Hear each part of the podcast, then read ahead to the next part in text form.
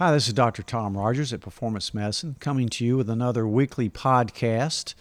Um, it's right before Christmas, it's the Christmas season, and I don't want to ruin anybody's holiday, but I'm going to talk about something that we probably utilize more than usual during the holidays, and that's alcohol you know, I've wanted to talk about the pros and cons of drinking alcohol for quite some time. It just seems like this is a pretty appropriate time to do it, especially since I've been listening to a lot of different podcasts, doing a lot of my own research about it.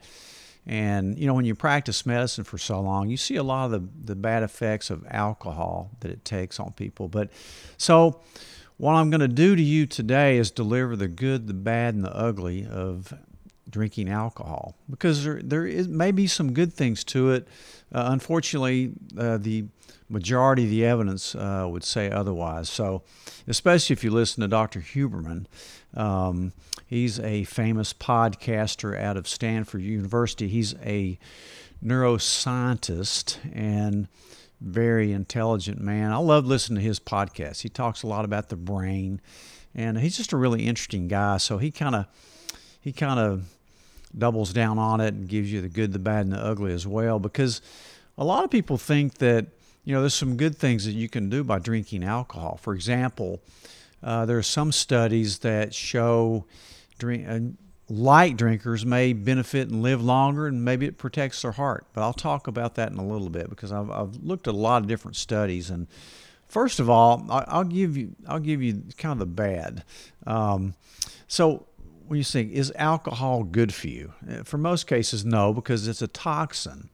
Um, 80% of us drink something, so it can't be all that bad for, for most of us. But, um, you know, it makes you feel good initially. That's why people drink. You know, usually it, it lightens the mood, you become a little bit more sociable. And, but then there's the adverse effects. It turns out that the length of time that you feel good is actually much, much longer than the time you feel bad because it kind of depresses things after the initial make you feel good time. Um, so it's really, there's a lot of things to look in here. There was a recent study on whether low levels um, thin your brain cortex. That's what Dr. Huberman was focusing on a lot because he studies the brain. And yeah, I mean, even small amounts of alcohol do make your brain smaller. We've always known that it, it destroys neurons, and that's both gray matter, which is the cell body, and, and white matter, which is the, the neural connections that you see that are wrapped in a fatty myelin sheath. Um, so you do lose neurons when you drink. Uh, but does it matter how much you drink? Yes, that and that seems to be the key to it. So, does it matter if you drink one drink a day or you drink eight drinks on a weekend? It's really cumulatively, it's all the same effect. So it really doesn't matter. Of course, you'd prefer to take a drink a day other than getting drunk on the weekends, but um, it all adds up. Um, alcohol, and we're talking about ethanol, of course, um, it's, metabol- it's metabolized by your liver by alcohol dehydrogenase. And it actually turns it into acetaldehyde, um, which is a toxin. It's a direct toxin. NAD actually converts it, so that's an important uh, little enzyme in this in this conversion. Um, there's really no nutritional value in alcohol. It's what we call empty calories for sure. You're going to get no uh, benefit by drinking alcohol nutritionally. I think everybody pretty much knows that. Um, one thing about alcohol is it's very penetrable. So it's both water and fat soluble. That's why it gets into your brain so fast. It's fat soluble. Your brain's made up of water and fat. Um, and it's processed in the liver. So, really, it's the liver that takes the biggest hit with alcohol. That's why it causes cirrhosis and liver damage. Um, so, you know, when you're tipsy or even all the way to drunk, what you're doing is disrupting these neural pathways that we talked about. Um, that's why your speech gets slurred and your motor movements become uh, affected. That's why when they do the drunk man walk, if you get pulled over, that's what it, you know, you can't motor right with it. Um, but it also does, does a lot of other things. Um, it slows your ability to perform mentally and physically. Um, and also, it affects your prefrontal cortex. Thereby, you kind of lose your inhibitions uh, with alcohol. So people do things they don't even remember, and things they're not cannot be proud of at times too. Um, so it really does affect your memory, both short and long term. Uh, so it has a range of effects, and it's different in different people. I mean, certain people have better tolerances to it, um, and it's interesting because you know the people that they take a drink or two and they're immediately drunk. Those people don't have enough alcohol dehydrogenase to break it down so well. And also, if you drink, of course, drink with something on your stomach. It'll diffuse the effects of it a little bit.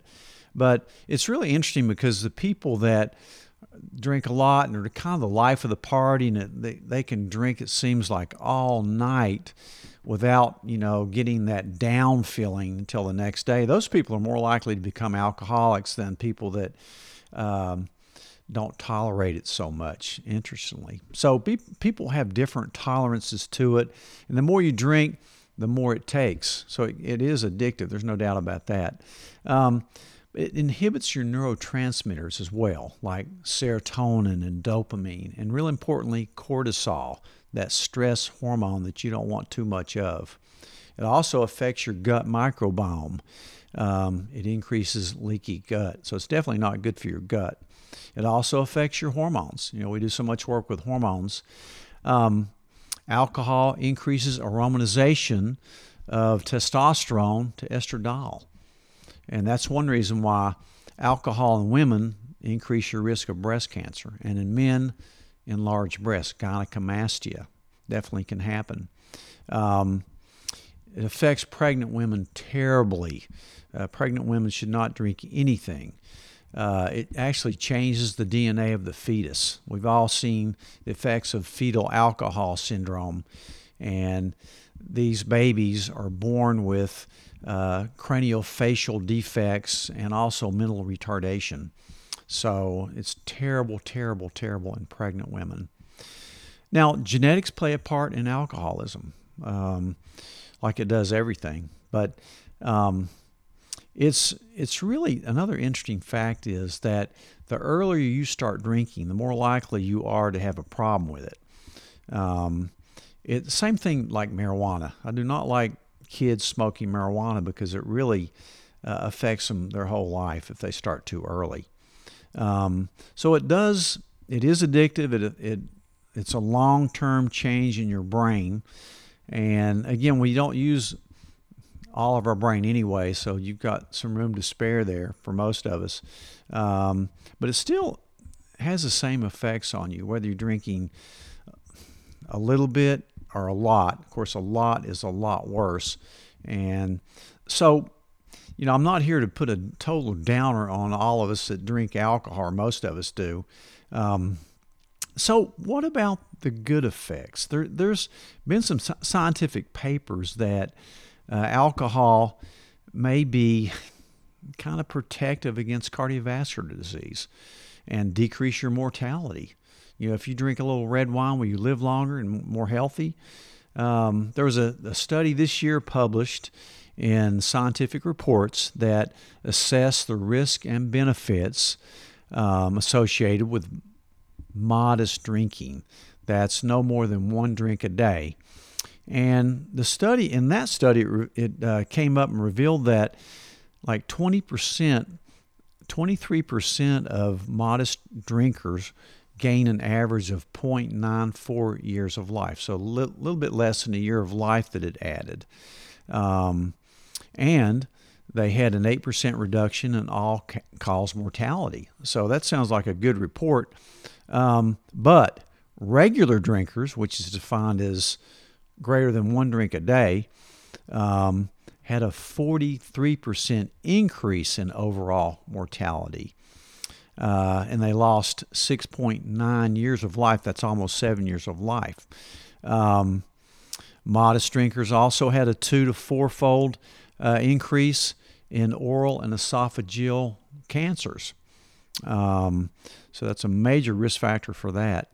So, really, the good benefits are negated by that risk of cancer in, in most people. So, um, and there's a thin line between what's modest and what's a regular drinker.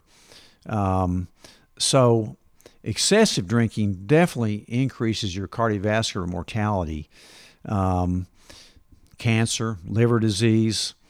Um, it weakens your immune system, definitely causes cognitive impairment, short and long term, and it can be uh, responsible for a lot of mental illnesses. Um, excessive means more than four drinks a day, um, or eight total for the week in women, and five drinks a day or 15 per week in men. Men have a little bit better tolerance for alcohol than women do. Um, and the binge drinkers, you know, it's the same thing for them. Same risk. If they drink all they're drinking on the weekends, it's just as bad. Um, may even be worse because they can get drunk and being a wreck, of course. And, and so we're not even really talking about accidents here, which compound the problem with alcohol. Um, another study in Aging Magazine found that um, the the poss- the probability of living till till you're 90 increases in women who drank a modest amount of wine, and men had kind of the opposite effect. They they had a modest increase in uh, if they drank liquor. So it seems like wine may be better for women, and men liquor may be better for men. And again, that's less than one drink a day. So the the benefits definitely uh, there's a gray line there. There was another study in molecular psychiatry that found that 10 or more glasses of wine uh, shortened your the length of your DNA, called your telomeres, um, and it shortened lives. Um, and of course, the more alcohol you consume, the shorter those telomeres are, and the shorter your lifespan will be. Um, so, is it worth the risk? Um, the risk, especially of drinking more than one drink a day, or seven, five to eight drinks in a week, are definitely outweighing the benefits of alcohol. I hate to, to say that to you, but if you want to take a deep dive on it, you need to listen to Dr. Andrew Huberman's podcast on alcohol. So, um, again, there's a there's a fine line, and we're not even talking about. Um, you know, drunk drivers and things like that, and all the heartache that they can cause. So, the bottom line is here, since most of us do consume some alcohol, is, and everybody's a little different. So know your tolerances. And if you think you're overdoing it or the people around you think you're overdoing it, you're probably overdoing it. There's probably no doubt about that. So I'm not saying don't drink, um, but you sure are putting yourself at risk by drinking, definitely consuming too much. And I think the downside is going to far outweigh the benefits of, uh, you know, drinking really at all. So the only way to make sure you're not going to be al- an alcoholic or have problems is to don't drink. Now that's not reasonable for most people, but it sure just you ought to be aware of the things that alcohol can cause because there's no doubt that it's a toxin. It impairs you. Um, you know, but yet a lot of us do it, of course, to, to relax for a little bit. So you have to know yourself. Everybody's a little bit different in the way they react to alcohol. But so be careful. I want you to have a great holiday, of course, but just think twice about um, the effects that alcohol can have on people. Thanks. I'll see you next week.